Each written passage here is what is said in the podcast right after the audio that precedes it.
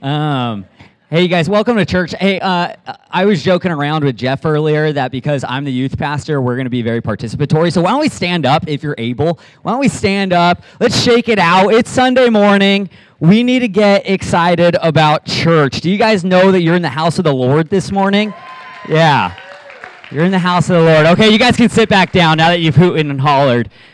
Uh, hey, we are in a series right now where we're continuing on in this idea of being better together. And last week, Bob introduced this uh, idea that we've all experienced uh, of depletion, of where we we are just feeling tired and burnt out. And he gave us three main points. One of them we're going to be hitting on uh, uh, specifically today, and kind of the outcome of of this point. But the three that we talked about last week, if you missed, was that you'd have minimal evidence of the fruit of the Spirit, you'll have minimal results but the same effort, and you'll have minimal uh, motivation to, to keep doing things. Well, today we're going to be talking a lot about what it looks like when we have minimal evidence of the fruit of the Spirit and how that translates in conversations with other Christians in our life.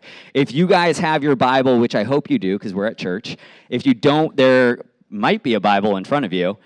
Open to the table of contents. And I'm going to make you guys open the table of contents first.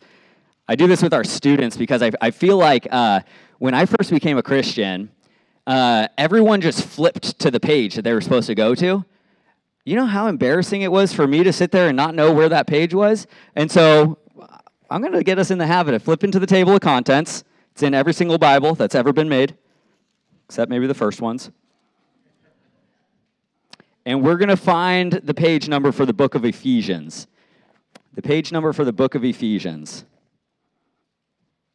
You're going to find that page number. When you get to that page number, you're going to flip through until you see a big number four. When you see a big number four, you're at the chapter that we're going to spend time in today Ephesians chapter four. If you guys were waiting for me to just say Ephesians four, you guys can just flip through your Bibles right now. Uh, but I would love as we talk about being better together, what it would look like to teach other people just as we're sitting here. What does it look like to find the chapter, to find the book, to find where we're at in the Bible? Because let me tell you something. I think the reason a lot of us don't bring our Bibles is because we don't know where the things are and we're too embarrassed to flip through and then not know where it is. And then the pastor starts talking about it and we didn't get there in time. And so we didn't open it. So we're in Ephesians 4.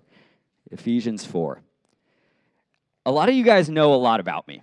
Uh, some of you guys don't know this, though. When I was in college, uh, my freshman year, I played baseball. I, I am not a very athletic looking person. So I was less good than other people, meaning that after my freshman year of college, I stopped playing baseball. Sophomore year, I did nothing. Junior year, I figured out I need more money to pay for school. My parents were so generous and they paid for a huge portion of school, but I wanted to scholarship it as much as I possibly could.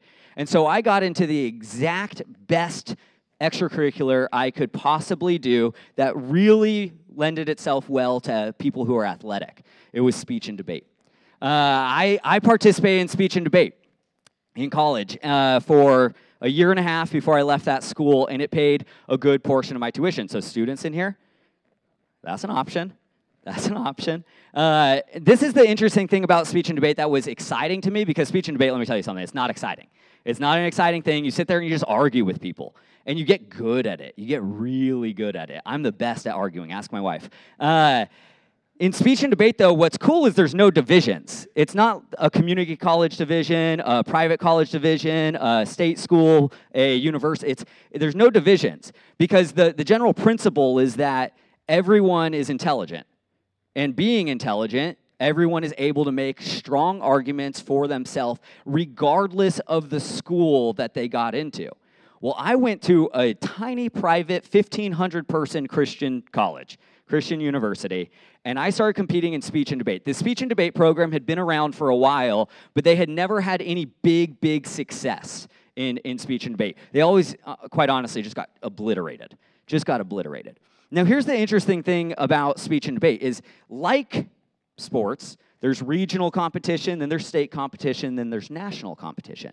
And you have to win small tournaments in order to get to the bigger ones. Well, the, the first year I started competing, we, we won regional tournaments, and you're competing against every school. So UC, USC, UCLA, UCI, San Diego schools. But you're also competing against community colleges. So in our area, there was Los Angeles Harbor College, there was El Camino College, there was uh, San Diego Community College or Community College of San Diego, something like that. And, and you have all these different people. Well, the big schools were intimidating. They're extremely intimidating because they're coming in with 30, 40 people. They're bringing in like a tour bus. They're coming off and they're just looking like they're going to just beat you to death. And and they, they and when I say that, like you're talking about like the nerdiest people on the entire planet. so you're less intimidated by like physical stature, but you're like, man, they're at a big school. They must know a lot, which means I, I'm probably going to get crushed. Well, being at a little school and, and being a pretty competitive person in things that I know I can win at, uh, I, I was like, man, I, I really need to do this. Like, I, I, I think I could do pretty good. And in debate, what's, what's interesting is you have a, a school that is your team, but you only have a partner. And so you compete against teammates in, in, depending on how far into the competition you get. And on any given competition, you can have up to eight debates in a day, and a debate usually goes about 50 minutes. So you're sitting there prepping or arguing for anywhere from eight to 10, sometimes more hours a day. And here's the situation in debate. This is why it's important. In debate, you get really good at proving to the judges why you're right and they're dumb. It's not that they're even close to right, it's that they're dumb like and and you want to you want to get to a point where you're so right that any thought of these people being right is ridiculous. It's ridiculous. Now here's the important thing about debate. If the judge comes in with any sort of bias you lose. If you if you have a judge that comes in with bias you lose. Because there's no possible way of convincing someone who comes in with bias of any other viewpoint Therefore, a judge has to present or has to evaluate the case fully fairly. And they pick judges based on that. You, it's not just anybody that gets to go be a debate judge. And so when you go in there, you use an argument, which Bob hit on last week, called an either or fallacy. That's, that's saying either you do your chores or you can't hang out with your friends, parents. Either you serve in the church or you're not a good Christian either you believe in the spiritual gifts or you don't believe the Spirit works at all today. And so you start getting into these situations where you're like, we're smart in here, so we know, well, that's not the only two points, David. There could be others, right?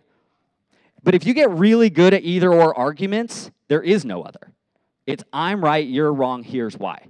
In Christian lives, we do it this way. We don't say either or typically, we say the Bible says therefore. The Bible says, therefore, the Bible says that creation was created in a literal six days. Therefore, there's no other view possible. The Bible says that people have the gift of prophecy. Therefore, it exists today. The Bible says, and, and we'll do this. And if you, just a heads up, these are opinions that will be argued to the death of the church. Uh, I was, I was, I was thinking about how, how hot button should I go today? Like how, how many, how many, how many people should I tell is, my email address is bob at cbcventura.org? he left me with a good one that will irritate people. He left me with a good one. As we look at this idea of an either or fallacy, it really comes out of a position that Bob hit on last week of having minimal evidence of the fruit of the Spirit. Because if we have evidence of the fruit of the Spirit in our life, we have the ability to have peace with people. We have the ability to have gentleness with people and love with people. But when we're operating out of a place where we have minimal evidence of that in our life, that really quickly turns to I'm right, you're wrong, here's why. I'm right, you're wrong, here's why. We start using uh, situations like anger and pride and this I need to be right because I'm just right. I, I, the students, parents, you're gonna hate. You're gonna hate me for this. The students, I have this saying: uh, "Winners win, losers lose." Winners win, losers lose. So when we play games, we'll go out there. Winners win. Come on, baby. Winners win. It's, and it's true. We just don't say it. But w- winners win and losers lose, and that's a mentality that we're taught our entire life. When you play AYSO, You know, even though you get a trophy at the end of the year, you lost a bunch of games. Like, you lost. You didn't win. You're not a winner. And we know that if you won a bunch of games, you're like, yeah, chest up, I'm a winner. Winners win and losers. And I say this all the time. And in Christian circles, if we don't have the fruits of the Spirit evident in our life in, in profound ways, then we have this attitude when we're talking with other people. I thought it'd be fun to do something a little interesting today. Bob doesn't know about this. We'll talk about it later. That's what my wife always says. We'll talk about it later. Uh, your note page is blank. Your note page is completely blank, and it's blank for a reason. We're going to participate in a debate. We're going to debate the very idea of creation being a literal six days or not.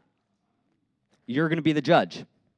Your job as the judge to come in with no bias. Your job as the judge is to say, I have a view, I'm checking it at the door, I'm hearing opinions. Your job as the judge is to write down the arguments from the affirmative side on this side of the table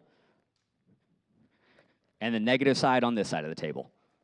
What you're going to do on your note paper is you're going to write at the top what an either or fallacy is. And you could simply just write it's when you pin two arguments against one another without allowing room for any other. Or you could just write either blank, blank, blank, or, which is at the top of your page already. Either or.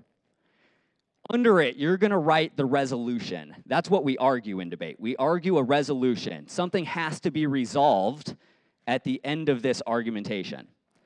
The reason we're going to do a debate is because I want you guys to see what an either or argument looks like in the Christian world. And because I'm pretty good at debate, I'm going to debate myself. It was really fun writing arguments against myself. It's awesome. You should have seen me writing. It was awesome.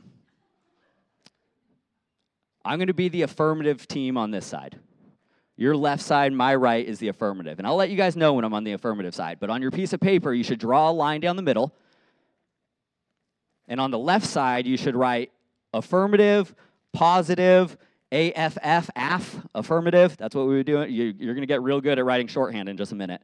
On this side, you're going to write negative or NEG, neg, or op, OPP, opposition. Now, let me clarify something real quick. In debate, the affirmative team has a burden of proof, of proving to you guys why I'm right. I have to prove the resolution. The negative team doesn't. All they have to do is convince you that there might be another option. They don't have to convince you of another option or that that option is inherently wrong. They just have to convince you of another option being a possibility. That's it. Right under where you guys put either or, you guys are going to write resolution. Resolution. The resolution is this Christians should believe in a literal six day creation. Resolution Christians should believe in a literal six day creation. The affirmative team has to prove to you why Christians should believe that. The negative team just has to tell you that there might be another way of looking at it. That's it. As I go through this, I'm going to give you arguments on both sides. Both sides are going to rebut arguments.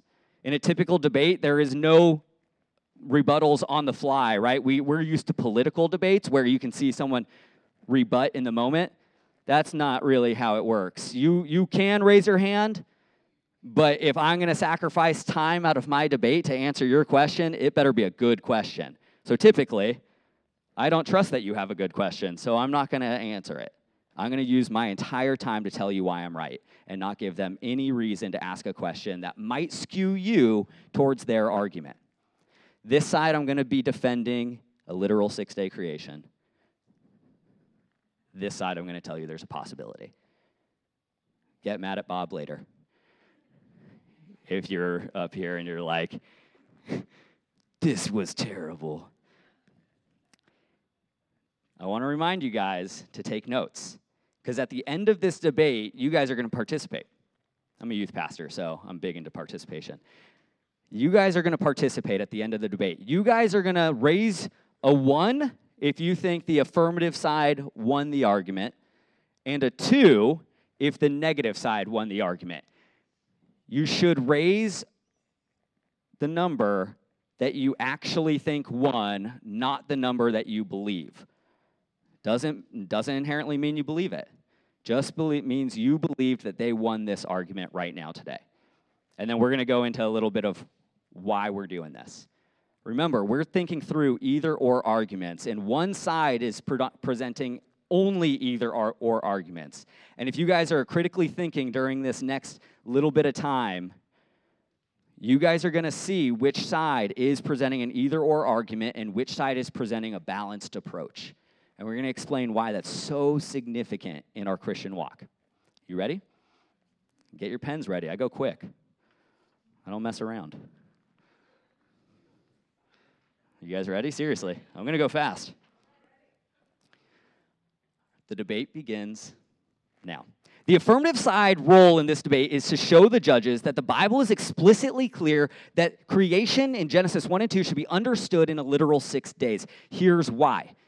Before we get into the arguments as to why, we want you to remember that your role as a judge is that we only have to prove what the Bible says nothing else. We don't have a burden of proof of proving to you why creation was in a literal six days or not. Just that the Bible says it was in a literal six days. I want you to remember that argument because the negative team's going to come up here and tell us we have the burden of proof of proving how creation happened. We don't. Here's our first argument Genesis is history. We've never read a historical account and we're like, oh, Napoleon, he made up the dates uh, oh, uh, the Civil War, we're just guessing on the, the length of time of this. When we say something is a historical account, it's history. It is recorded exactly how it should be recorded. Secondly, the Hebrew understanding of the word day, yom, is literal day. It means that when we read in our Bible, evening, then morning, the first day, evening, then morning, the second day, evening, then morning, we should not take that to believe, oh man, there's a massive gap of time in between that evening and morning. No, it's day. The Hebrew word identifies it as that. Third, God created everything in a mature state in six days, which helps solidify a six day approach. Because God can create things in a mature six days, He did create in only six days. There was no need for Him to wait millions of years for nature to respond to His creation, to His speaking.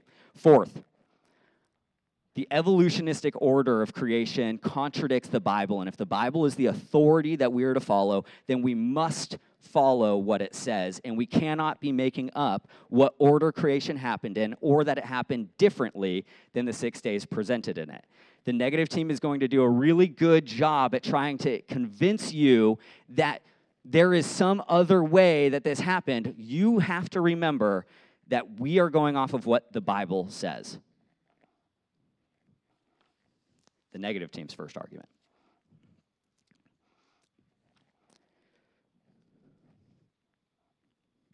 Begins. You ready? Now, the affirmative team is correct.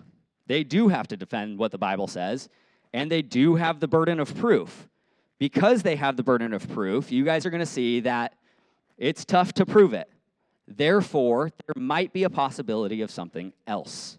The negative team doesn't have to prove that any other point is true, just that there might be another way of looking at it. If we are able to prove that there might be, might is the key word, another way of looking at the creation count other than literal, the negative team has to win. I want you guys to remember that the word negative isn't that you disbelieve creation occurred by God, just that we are presenting a different view than literal. Here's our arguments. We're going to respond to what the affirmative team said while also presenting new cases. First, Genesis is history. However, that does not clarify a major theory in Christian thought called the gap theory that occurs before the days of creation started. Between 1 1 and 1 2, a lot of theologians believe that there is a gap of time. If there's a gap of time, six days isn't literal. There was time before six days. That's why you should believe if you want to believe, a literal account, but that can't negate gap theory. Because that might be a possibility, you should vote negative. Secondly, the affirmative team argues that the Hebrew word for day is actually the Hebrew word for day, but that doesn't explain the phenomenal language theory that Dr. Ramm presents in uh, uh, 50 years ago, Dr. Ramm presents the phenomenal language theory that states that creation was revealed to Moses in a literal six days, but Moses wasn't alive during creation. Therefore, God had to show it to him in a way that Moses would understand, and that would be through a vision that lasted six days. Moses would have penned Genesis 1 and 2 as he saw it in his vision. That's called the phenomenal language theory presented by Dr. Ramm. This means that a Christian can believe that God is the creator of all, that God is authoritative over creation. But it doesn't mean that God, in his creation, necessarily created in six days, but revealed in six days. Third, the negative believes that the affirmative's argument that a mature earth is only stronger basis for our side because just as easily the affirmative team could have not read the word mature into Genesis 1 and 2, which is what they did, and they could have said it could have been created immature, which means we could believe that Adam was created as an infant which is impossible because he could not have lived as an infant. We could have believed that the trees were created in infancy, or the bushes, or the vegetation was created in infancy, just as much as we could believe that it was created in maturity. We believe that that is a strong argument for negative. Fourth, the negative team has not argued once for the evolutionary order. We didn't even argue before they put that on us. We are saying that there's another way of looking at it that can align with the order of creation in the Bible, but isn't literal. Therefore, we should win that argument as well. There's several other theories outside of the gap theory and the phenomenal age theory, but we're only going to address one more, and it's our final argument and position. The negative adds that the revelatory day theory is very similar to phenomenal, phenomenal language theory, but it doesn't focus on the word day, which that one does. This says that it was just simply revealed to Moses in six days. Therefore, Moses wrote it in six days. Doesn't worry about the word, but the how it was revealed.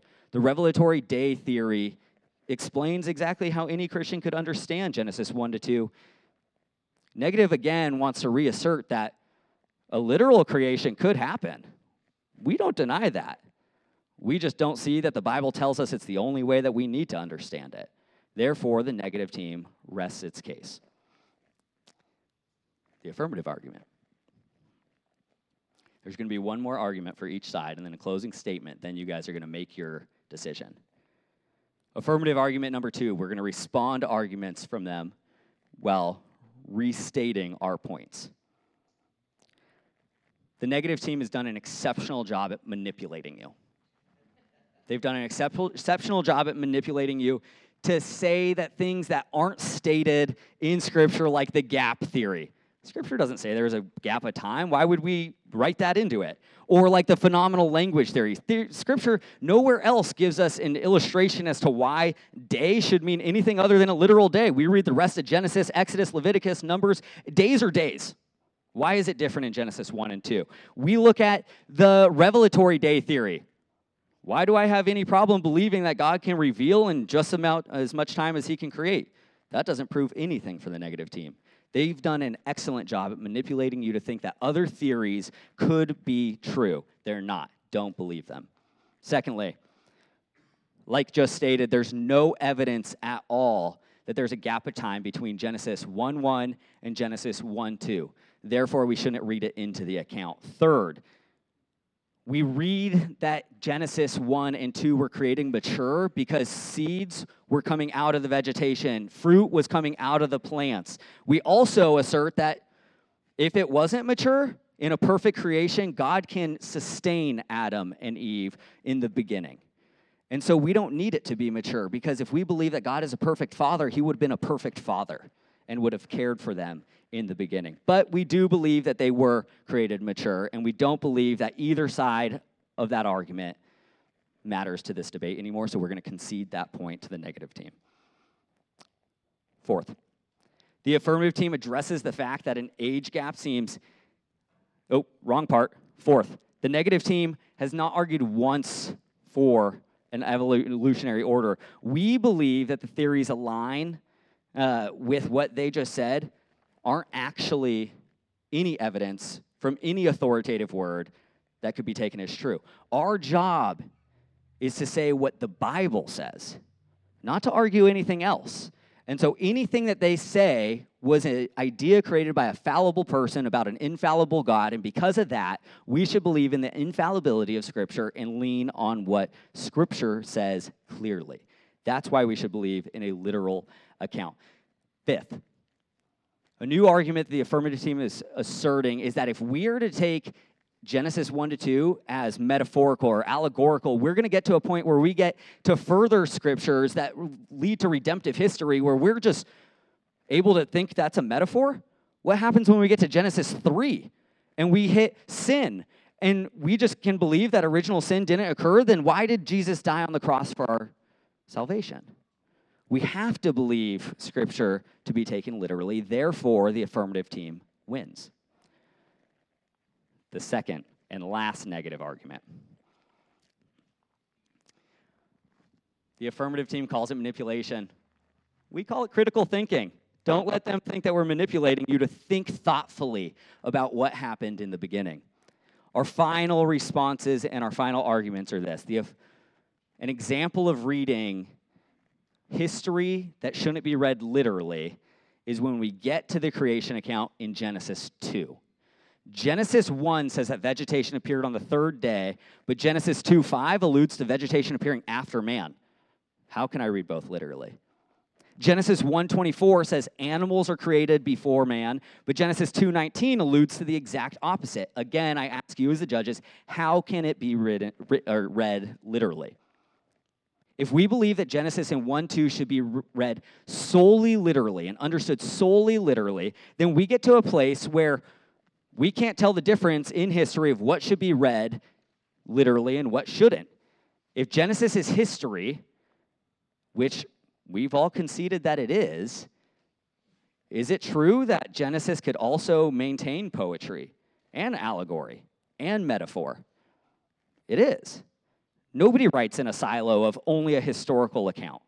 We know that since Moses was writing, he had to write out of a vision received by God about the beginning of the earth because he wasn't there. Therefore, it is possible that Moses wrote an allegorical account, and that is why Genesis 1 and 2 differ from one another. Secondly, since it can't be ta- taken literally, it's even stronger evidence for Dr. Ramm's theory, the, the phenomenal language theory, that day did mean literally day, but it related to Moses receiving a vision per day. And that amount of creation that he was revealed to in that day is what we have written in our Bibles as evening and morning one day. Evening and morning the second day. It was related to the vision he received from Lord, the Lord. Third, the negative concedes. The age gap theory can't be proven. We won't run with that argument any longer. However, a literal interpretation is hard to believe if we can just assume that everything was created in infancy instead of maturation, as we talked about earlier. Therefore, you can't believe inherently that it is literal. You have to believe that there might be another option. The closing argument for the affirmative team. And then you guys are going to get ready after the closing argument for the negative team. Our final argument is this a literal interpretation is best. It's the best way to understand the creation of the earth because if we believe that the earth is an allegorical story, then we open the door to the entirety of the Bible not being taken literally. We get to this situation where, man, do we believe that a literal Savior bared the literal burden of our literal sins on a literal cross, raising to a literal life again, and then ascending to a literal heaven to be seated at a literal right hand of the Father, or no? We have to believe in a literal interpretation of this because it has effects on everything else we read. The affirmative wants to remind the judges that all we have to do is prove to do what the Bible says. And we believe we've done an effective job at that. The negative argument, final argument. The negative team asserts that a literal interpretation could happen. They just haven't been convincingly clear that it did happen. The affirmative team never once responded to any of the theories presented outside of just meandering that literal happened. Okay, well, what about all the other theories by uh, all the other smart people in the world? We can't prove that it literally happened. Therefore, we must believe that the negative team wins. Also, the affirmative team is going to bring up that it's a salvation matter. It's not. You can read that Genesis 1 and 2 was a metaphor, and it doesn't affect your reading of the cross at all.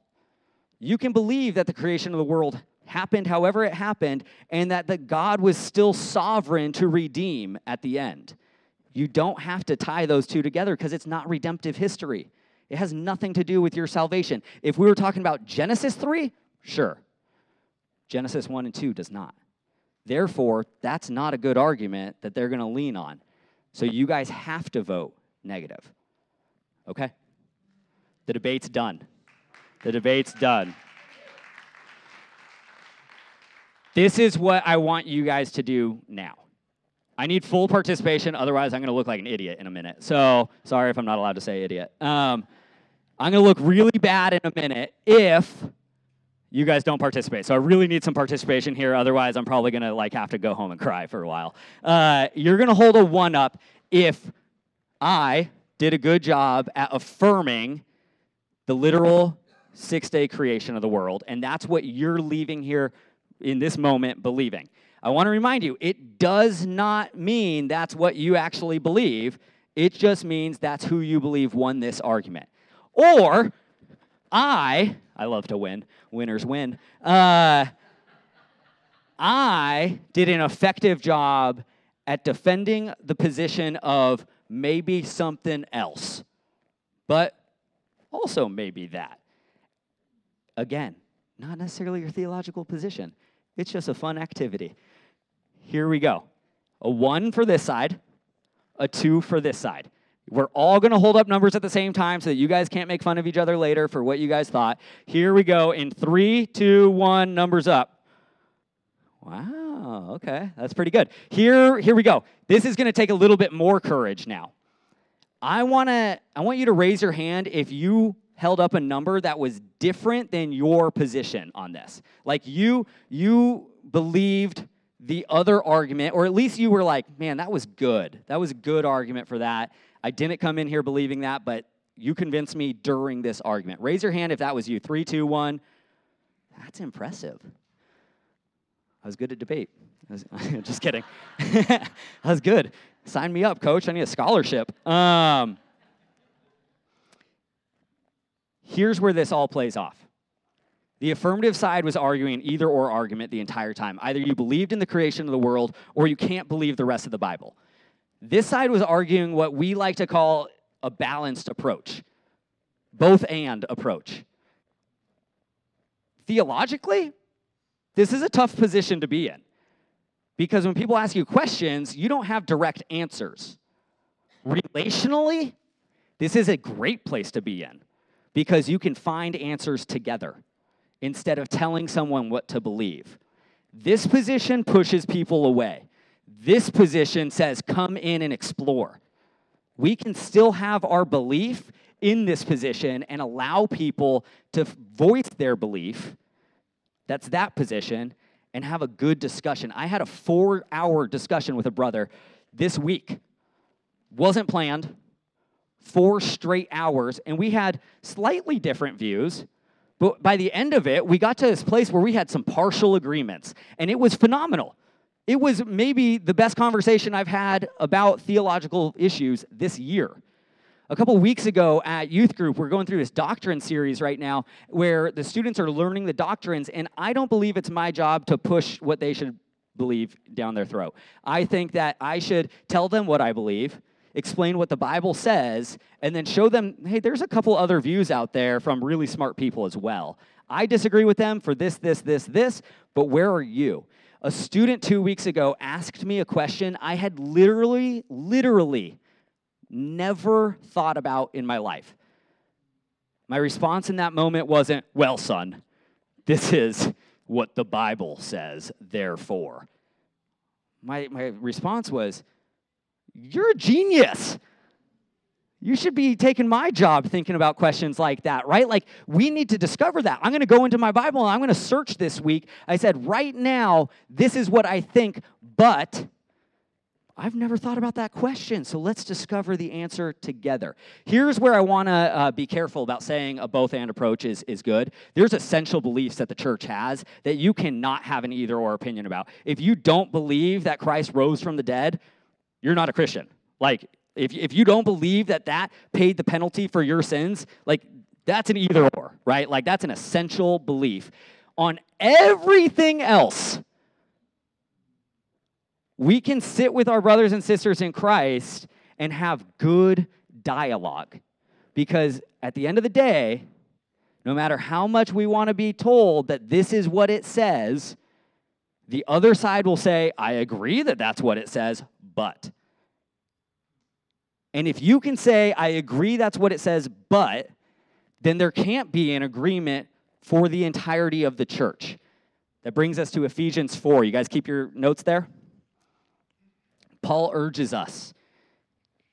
Paul urges us.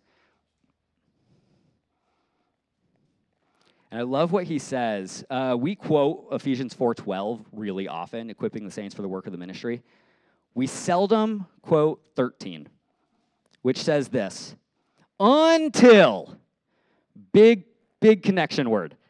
We're to equip the saints for the work of the ministry until everyone say until well, you didn't say it like me. Say it, say it like me. Come on, until. Until we all, who's all? Everybody. It's not you, it's everybody. It's all. Till we all attain to what? The unity of the faith, the knowledge of the Son of God, to a mature man, to the measure of the stature which belongs to the fullness of Christ. How long are we going to be attaining? A while. A while. Earlier in this uh, chapter, Paul starts off by how we can attain this. In verses 1 and 2, he says this Therefore, I, Paul, the prisoner of the Lord, implore you to walk in a manner worthy of the calling to which you have been called. That calling is a Christian, born again, renewed, made new by the Father through the Son, a Christian.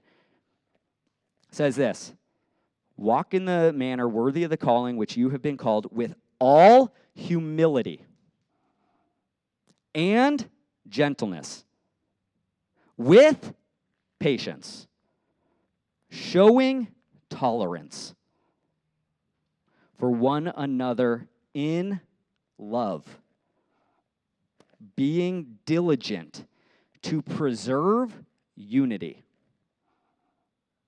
of the Spirit in the bond of peace. So this is what it looks like. Tomas, come here. He said, he said no to me doing this, but hey, Tomas is a disciple of Jesus. He'll come up. He'll come up. This is what happens.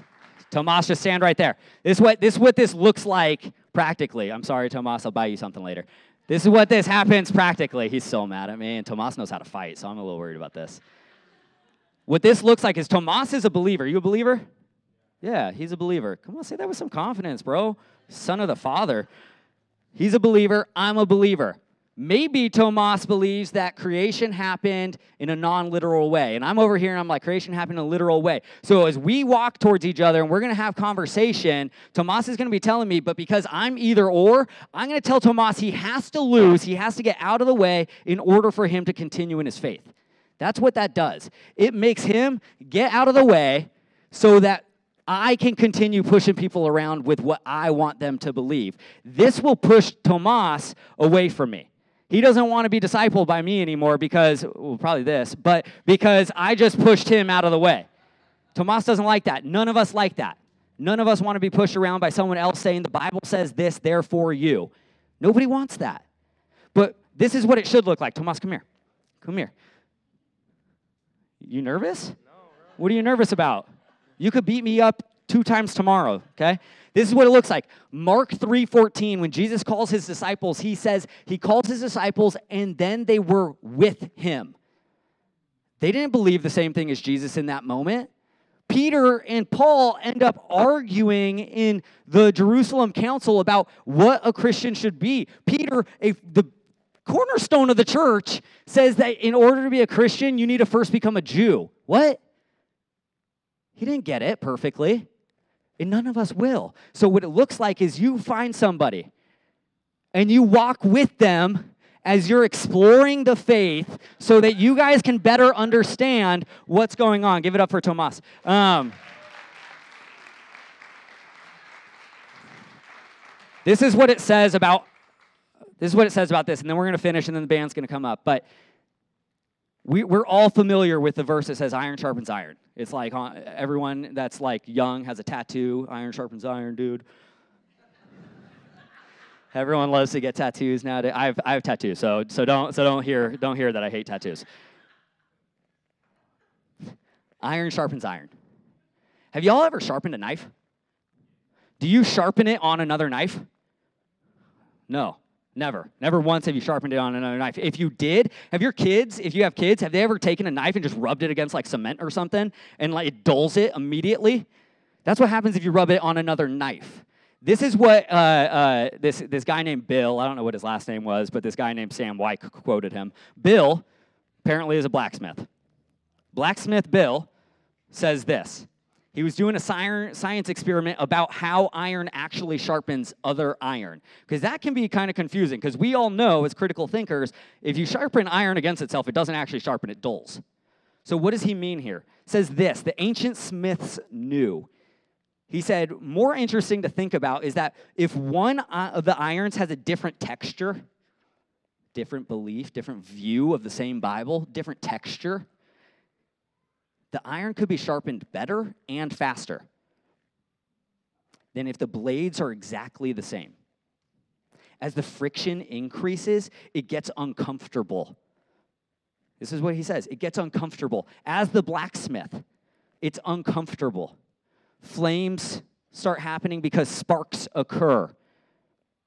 But he ends this. What was most important about ancient blacksmiths is they didn't have science, they didn't have science as we have it today. So they had to stick together to figure stuff out. They had to stick together to figure stuff out. My question as we leave here today, and if you guys are three point people, I'll have three points here at the end that you guys can write down because I'm not a point person as we finish, the worship team can come up. Uh, as we finish, this is what I want you guys to leave asking yourself Who do I hang out with that has a different texture than me? Am I hanging out with people that only agree with what I, what I believe about the Bible? Or am I hanging out with people that are going to stretch my understanding or clarify my understanding? And in doing so, Keep sacred the bond of peace. Keep sacred unity. Keep sacred love. Keep sacred gentleness and humility. Am I going to do that or am I going to not hang out with someone else? And as time slowly goes on, of me being sharpened by another piece of iron that's exactly the same as me, am I going to slowly dull in my faith? Here's the three things, if you're point people, I'll go through these really quick, that you can look out for to see if you're using the either or fallacy in your own life. First, are you engaging in conversation with a wanting to win attitude? I have to win, therefore they have to believe me. Secondly, are you engaging in conversation without exhibiting any fruits of the Spirit? Third, are you engaging in conversation without the goal of unity? Three questions to see if you're working through an either or fallacy or if you're open to the both and. I hope that you guys reflect on that this week. I hope that I hear next week that either you're really mad because you got called out or you're really happy because you realize you're doing this the right way. Let's pray. Jesus, thank you for your perfect example in Scripture. Lord, thank you that we have the ability to clarify and understand what we believe because you have equipped saints all over the world who believe in the inerrancy, authority, and inspiration of your Bible that we believe in also. Lord, we pray that we humble ourselves before you to know that you are the ultimate one who knows everything in this book. And Lord, as we seek to walk with you, Lord, we pray that we walk through this life with other Christians in a spirit of being with them instead of against them. We pray this all in Jesus' name. We all said, Amen.